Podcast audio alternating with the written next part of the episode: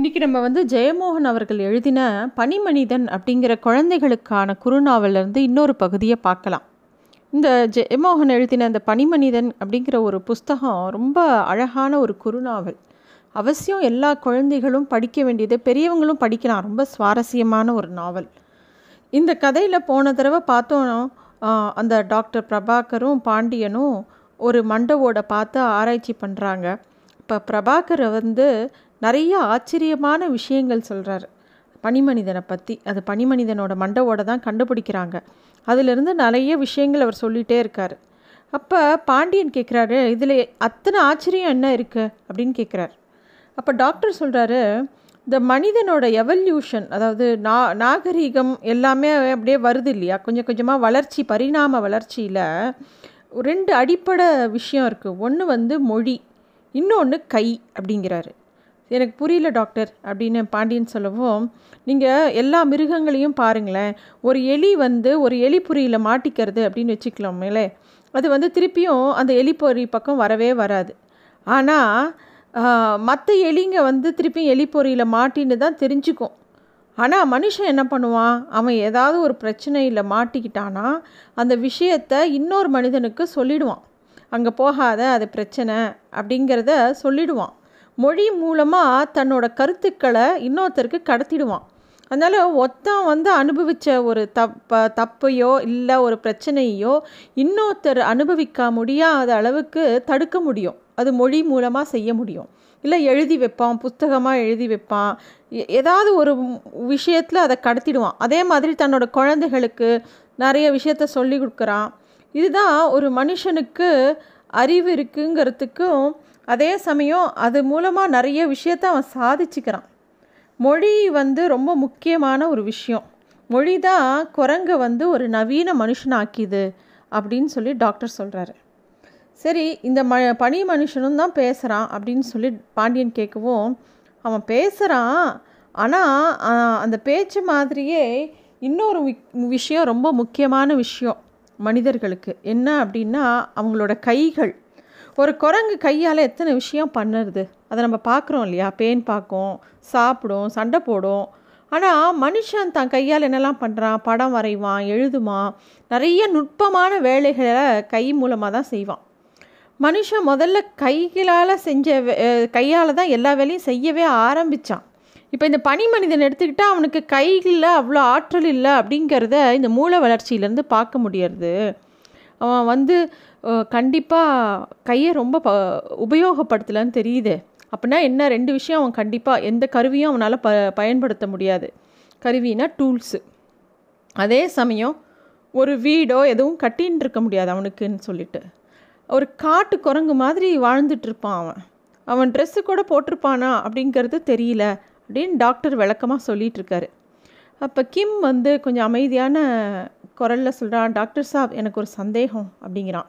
என்னப்பா அப்படின்னோடனே அதுதான் எங்கள் பிச்சு இருக்கார் இல்லையா எங்களோட புத்த வி விகாரத்தில் இருக்கிற பிச்சு வந்து திருஷ்ணை அப்படின்னு சொல்கிறாரு அது இருக்கிறதுனால தான் மனுஷனுக்கு எங்கேயுமே நிம்மதி இல்லை அப்படிங்கிறாரு அப்படின்னு சொல்லி கிம் சொல்கிறான் அதாவது அந்த ஆறாவது அறிவு இல்லை நம்ம வந்து அந்த இன்டெலிஜென்ஸ் சிக்ஸ்த்து சென்ஸ் அப்படின்னு சொல்கிறது எல்லாம் சொல்கிறோம் இல்லையா ஒன்றை பகுத்தறிஞ்சு பார்க்குற ஒரு விஷயம் இருக்கிறதுனால தான் நமக்கு எல்லா கஷ்டமும் வருது அப்படின்னு அவர் அதை வந்து திருஷ்ணை அப்படின்னு புத்த புத்த மதத்தில் சொல்கிறாங்க அப்படின்னு கிம் சொல்கிறான் பாண்டியன் அப்படியா? அப்படின்னு கேட்குறா அப்போ கிம் சொல்கிறான் உயிரினங்கள்லேயே மனுஷனுக்கு மட்டும்தான் துக்கமும் கவலையும் இருக்குது அதே மாதிரி பேராசை பொறாமை இது எல்லாமே இந்த திருஷ்ணை அப்படிங்கிற ஒரு விஷயத்துலேருந்து பிறக்கிறது தான்.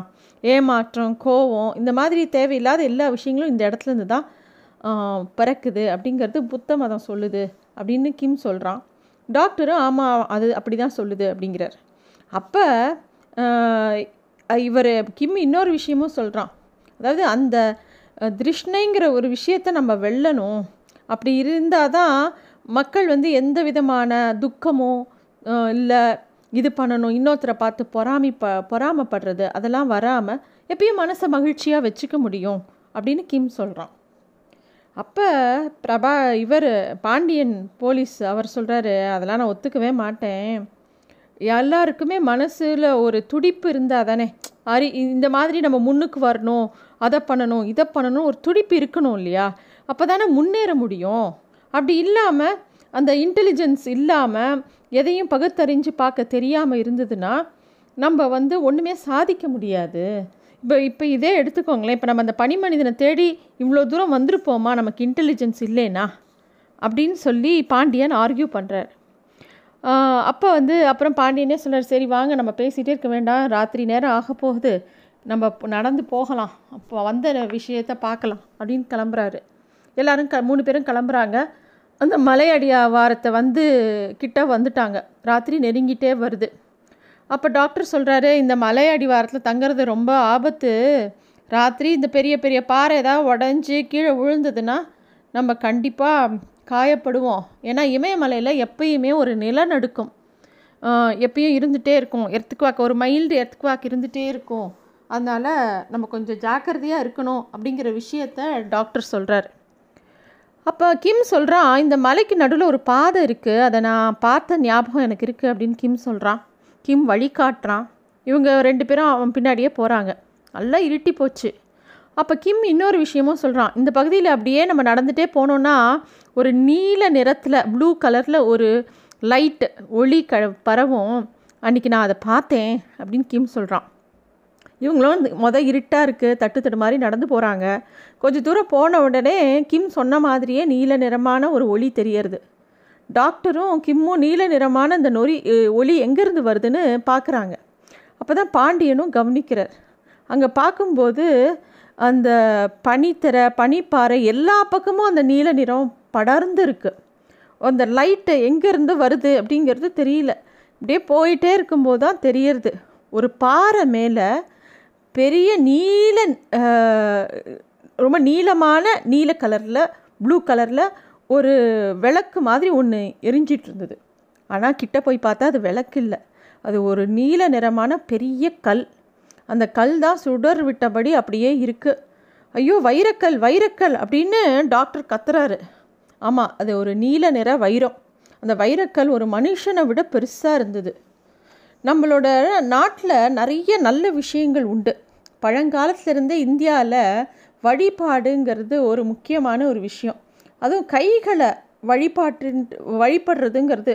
காலையில் தூங்கி எழுந்த உடனே நம்ம தாத்தா பாட்டிமார்கள்லாம் பார்த்தோன்னா கையை நல்லா தேய்ச்சி கையை பார்த்து கடவுளை நம்பி கடவுளை நினச்சி ஒரு சில ஸ்லோகங்கள் சொல்லுவாங்க. அது ரொம்ப ஒரு நல்ல ஒரு டிசிப்ளினான ஒரு விஷயம் பண்ணுவாங்க. அந்த ஸ்லோகம் என்னென்னா கராக்ரே வசதே லக்ஷ்மி கரமத்தியே சரஸ்வதி கரமூலத்தே து கோவிந்தக பிபாதே கரதர்ஷனம். அப்படின்னு ஒரு ஸ்லோகம். அதுக்கு என்ன அர்த்தம்னா கைகளில் நுனியில் லக்ஷ்மி வசிக்கிறா. கைகளில் நடுவில் சரஸ்வதி இருக்கா. கைகளில் கீழ் மூலையில் கோவிந்தன் வாழறான்.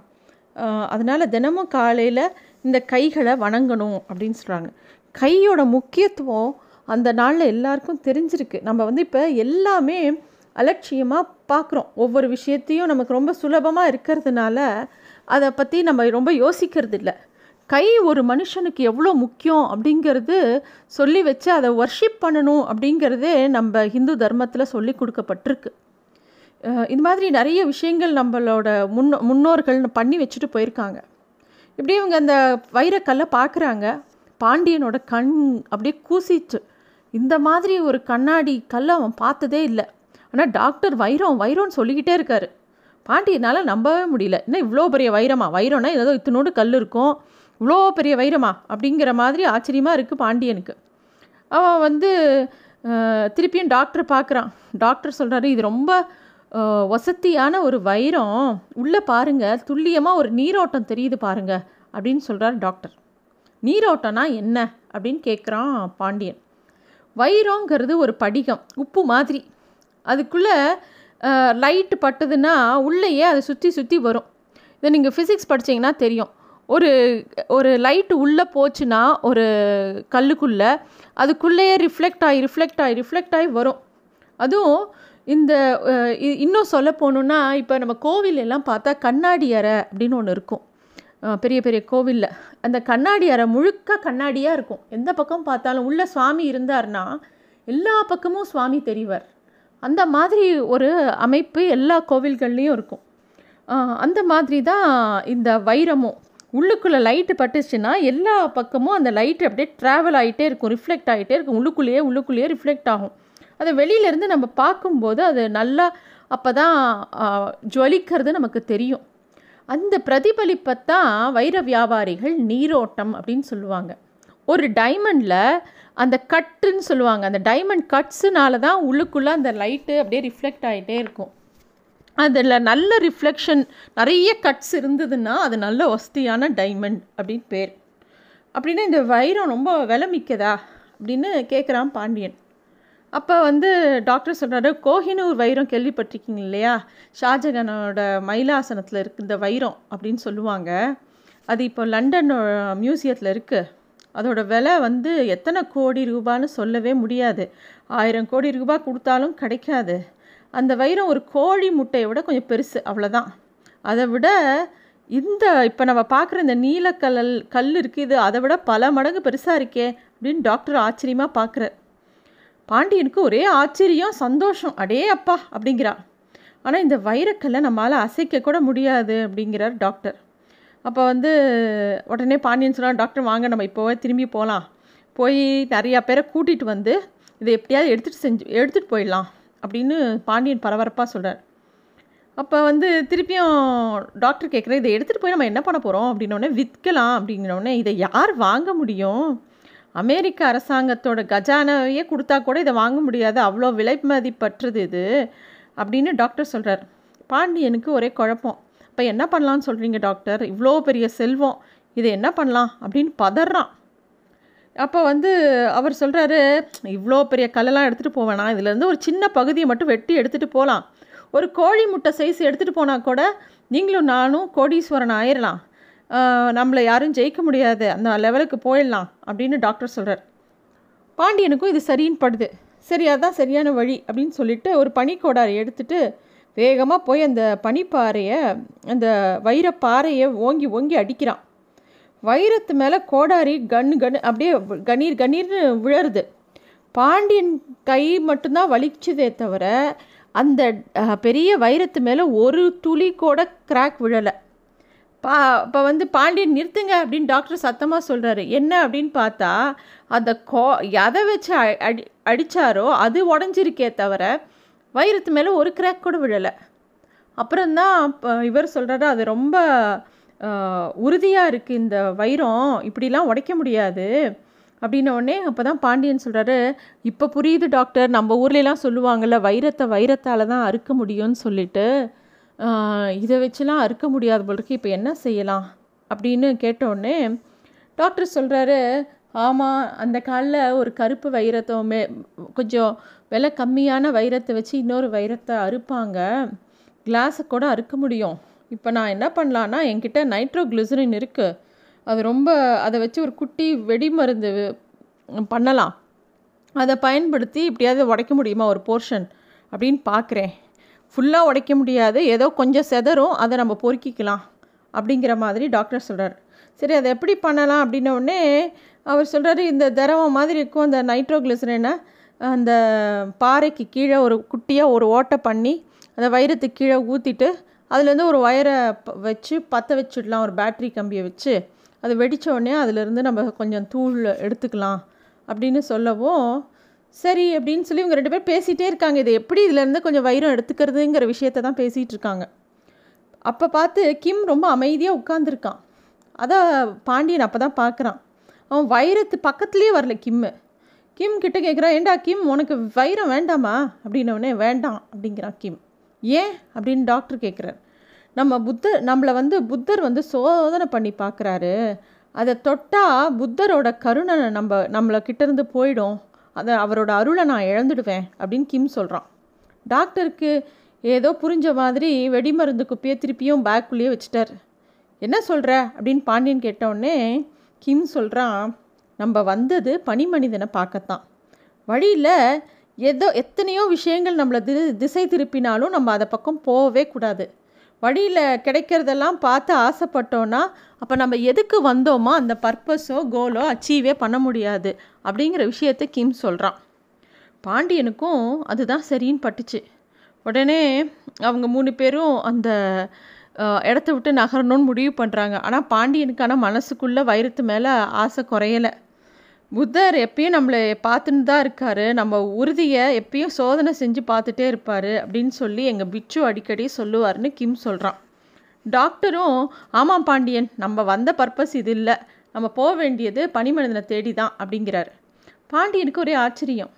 இந்த வைரத்தை விட்டுட்டா? அப்படின்னு கேட்குறான் ஆமாம் வேறு வழியே இல்லை. வாங்க கிளம்பலான்னு டாக்டர் சொல்கிறாரு அவங்களும் கிளம்பி போகிறாங்க இந்த நம்ம வைரத்தை பற்றி பேசினோன்னா வைரம் வந்து உலகத்துலேயே பெரிய வைரம் வந்து தென்னாப்பிரிக்காவில் தான் கிடச்சிதுன்னு சொல்கிறாங்க கல்லினன் அப்படிங்கிற வைரம் தான் அது.